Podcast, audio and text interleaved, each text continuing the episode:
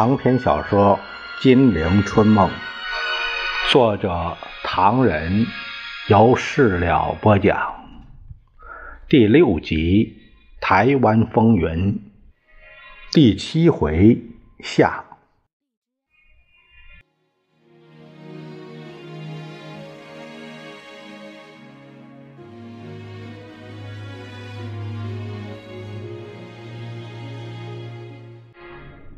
我们接着第七回的上半部分，呃，继续讲。民盟方面的代表表示：“我们白辛苦了一场，牺牲了一些倒无所谓。可是老百姓太苦了，今后钞票更大量印发，征粮征丁更是无计横行，老百姓怎么得了？政府的仗也打不长久啊！”真的，那个国大开幕以后，上海市场的反应是，美钞黑市由四千三百元开始，到十一时三刻涨到了四千四百，三分钟之后跳到了四千五百五十元，十二时半跳到了四千七百元，黄金的涨势到两百四十九万。虽然中央银行大量暗抛压了下去，但工商界料到国大开幕和谈失败后，工商业前途的悲惨，于是股票市场步步错跌，永安纱厂、美亚绸厂一路下跌，竟然跌到停板，几个小热门也黯然无光。这是再现实不过的人们心里的表现，也是人们无声的抗议了。蒋介石虽然硬把国大开成，但心头也不见得舒服。他一天到晚发脾气，骂人打人，但又不能不听听外面的动静，而外面任何事情似乎专门同他作对似的，没有一件使他称心。报告主席，郭沫若拒绝参加国大，报上已经刊登出来了。他还说了一大堆不好听的话。那你们这么说？报告主席，我们由中央社发了个消息，说郭沫若因为耳聋不能出席。报告主席，青年党人在外面发牢骚。他们还有什么牢骚？钱还不够吗？名额还嫌少吗？是这样。侍从室的人吞吞吐吐，中共中共这中共民盟民盟方面人说，御用的青年党初时说说说遵守政治协议，未提国大代表名单，原是假惺惺作态，想混到第三方面去，替主子干分分化勾当。现在傀儡戏登台，面假面具自然要揭开。然而要提出百多名代表代主子钦点摆明，这是可怜的奴才。于于于是青年党的人希希希希望，希望，呃，全部容纳，是不是？他们应该分化第三方面，可是。没有做好，要名额又要钱，哪里有这样方便？侍从侍人微微退下。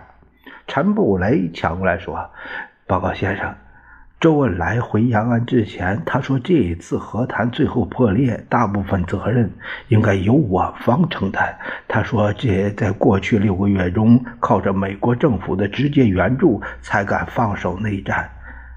他们全走光了吧？”不，周恩来说要请董必武留在南京照管他们的办事处。蒋介石沉思片刻：“我们在延安还有什么机构啊？我们那个军事联络机构不是已经撤退了吗？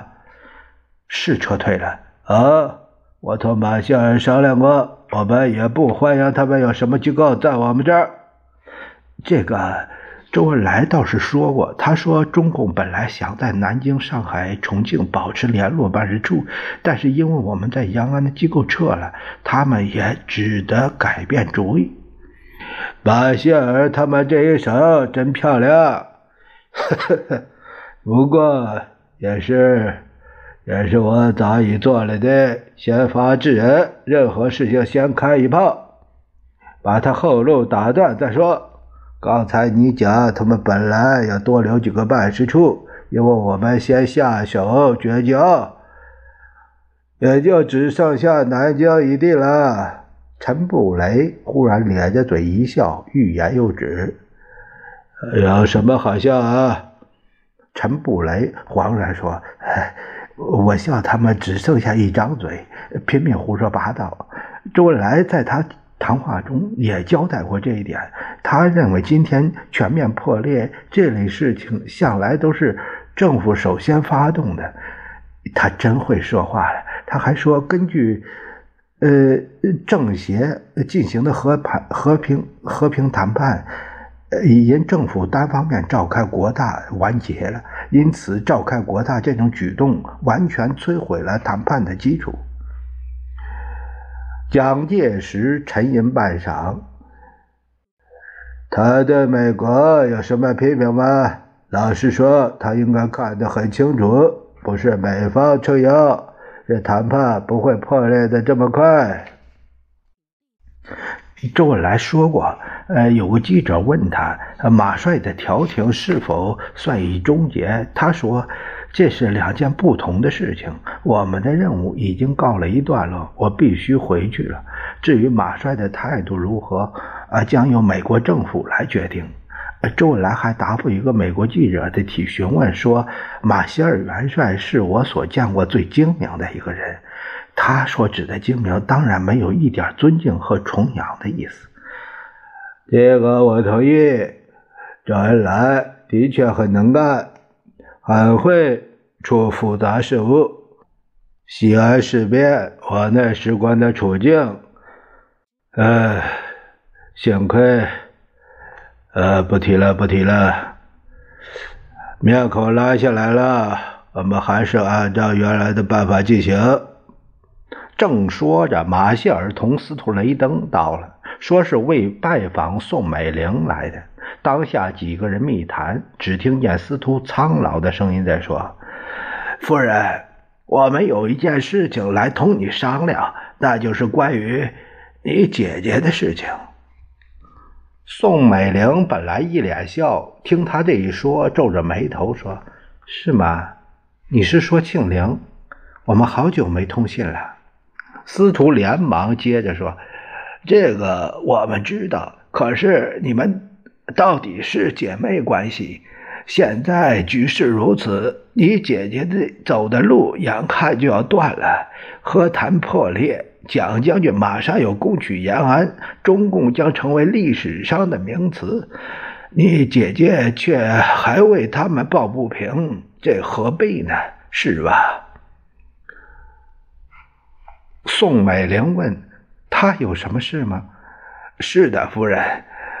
呃，孙夫人有一封信给。”西智霍克出版公司的副董事泰莱，请他转交给美国远东民主政策委员会，并且当众宣布，使我们好不难堪。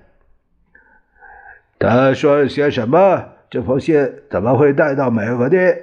分明寄信没有那么方便吧？是的，这封信是泰莱带回去的。泰来最近才从中国回去，孙夫人信上这么说：“呃，请你们把中国的真实情况告诉美国人民。中国的情况跟美国的大势和趋势同等重要，必须使他们经常留意。中国和外国的自私自利集团在奴役人民的企图下，目前还以内战为手段摧残经济。”并摧毁全世界的市场。你们那一股动员，美国舆论去维护扩大你们基本自由的民主力量，应该同时援助远东各民族去争取基本的自由。你们必须为美苏之间的团结与谅解而继续斗争。要是美苏之间得不到谅解，各目处目目前各处的小冲突就会演成巨大无比的冲突，毁灭整个人类的文明。呃。就是这，他写了这么多啊！听他的口气，是给那个什么美国远东民主政策委员会的。呃，是的，夫人，这个会向来不向报界公开，参加的人有白修德、斯坦、呃，修士。查菲等头，他们都是新闻记者和作家，每人还捐了一百块美金给那个会。听说他们对美国公民的影响也不小。马歇尔皱着眉，因此我们想请夫人找到孙夫人，小以利害，请她别再这样做。呃，夫人当然知道孙夫人的号召力。她如果肯赞助美国对华政策，那反应之佳是毋需顾虑的。啊，我是这样的，非常抱歉，将军。关于我同我姐姐的争论，以及蒋将军对于孙夫人提醒和关切，你们都知道的。因此，要我去劝孙夫人是有困难的。虽然我十分希望孙夫人站到我们这边来，夫人，如果孙夫人不能站在我们这边来，实在非常非常令人担忧的事。从孙中山先生的声望来说。他是孙先生的伴侣，而且是一个得力的助手，一个受到中国人拥护的女性。他如果反对蒋将军，民间的印象如何呢？这一点希望你们考虑。呃，从国际方面的反应来说，孙夫人的关系也不小。现在人们知道中共快灭亡了，呃，按照预计。大概在一九四八年上半年便可以结束，可是孙夫人还在同情他们，为他们抱不平。这种行动，他还没有说完，马歇尔插嘴说。但是，我想这些情形，蒋将军和夫人一定已经考虑过了。目前，只要他们想办法，不管什么办法，把孙夫人的方向扭转过来，其他一切讨论都是浪费的。要知道，消灭中共的主要一项是时间，现在行动要配合迅速有力。眼见马歇尔对孙夫人问题这样认真，蒋介石再三思索，他说：“那个。”呃可以告诉你们两位，是我比你们更着急。虽然我嘴上不说，对这位夫人，我们夫妻俩实在伤透了脑筋。也不是从今天开始，从今年开始，从孙先生逝世开始。这个我们知道。马歇尔和斯斯图雷登一起点头。问题在过去，而在目前，你们想想有没有办法马上把它的方向扭转过来，作为对消灭中共的一大助力？宋美龄不得不硬着头皮说：“将军，大神。”我是这样的，抱歉。我想，对于我姐姐的问题，以目前的情形来说，是无法继续进行的。她的身份地位不允许我们对她采取什么做法。要是有，那是得不偿失的做法。虽然在以往的日子里，我们也不断努力过，但都绝望。马歇尔朝斯图雷登瞅了一眼，低沉地说：“既然如此，你们……”呃，就把这件事情暂且搁在一旁吧，全力放在进攻延安方面，求其一了百了，大概是没问题的吧。蒋介石恢复笑容，他说：“我想不会有什么问题。这一次同十年内战不同，现在我们是中美并肩作战，而兵种与配备如此之多。”我倒想听听杨安的意见。我决定明天到北平去，回来希望有好消息。我的秘书告诉我，彭德怀曾经对新华社记者做过谈话，定在今天广播，我们听一听如何？众人都表示同意，于是吃吃喝喝，静待广播。约莫半小时之后，对方电台人员开始报道：中共军副总司令彭德怀将军。亲自边区前线巡视归来，预言陕甘宁边区的军民必能战胜进犯的军队。彭氏对新华社记者谈及守卫昂扬的斗志、热烈协助正规军的人民志愿队的技巧，语气镇定而充满信心。彭氏指出，一九三五年间，中共。部队历尽崎岖，做过有名的长征之后，来到这一个边区，中共军仅有一万人，而边区人民也只有三十万人。那时每一个士兵只有两排子弹，而当时蒋介石派出的讨伐军在五十个团以上，逾十万人。然而蒋军却被打败了。现在边区扩大好几倍。人口增加五倍。此外，还有延安以南李先念将军所部的第五师、华北其他解放区的声援。蒋氏估计，边区南面胡宗南所部能够用以进攻的野战军仅有八个旅，马鸿逵仅有三个旅。胡宗南虽然空运一些部队增援榆林，但那一区国民党军实力并不很大。无论怎样，国民党军的实力不会超过一九三五年的兵力。宋美龄啧啧不断。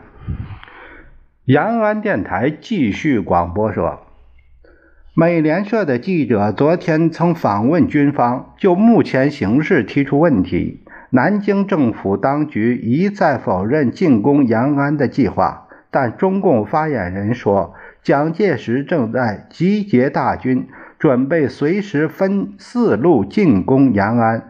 发言人、第八路军秘书长杨尚昆说：“南京政府最精锐的军队约有十万名至十五万名，正在向距延安六十里地的地方移动。”该中共发言人说：“胡宗南所部第一军、第二十七军、第九军。”业已自山西渡过黄河，进入陕西境内。其前头部队已抵达延安东南六十七里的宜川，另一路已抵达延安以南六十里的洛川，另一路进入延安以北一百一十里的榆林区域，另一路集结于延安以西。而自四川省调来的政府后备军，则正向延安以南两百里的西安移动。西安显然为中央军的主要作战基地。该发言人又说，政府正在抢修荒废已久的自西安至延安间的公路，而在政府区域的所有公路上，车辆拥塞于途，运输粮食与军火，已被发动大规模的进攻。唉，对于中共，马歇尔吁了一口气。对于中共，我们应该承认是一个不能低估的对手。这正是今日得知不算太迟，明知故犯必将太迟。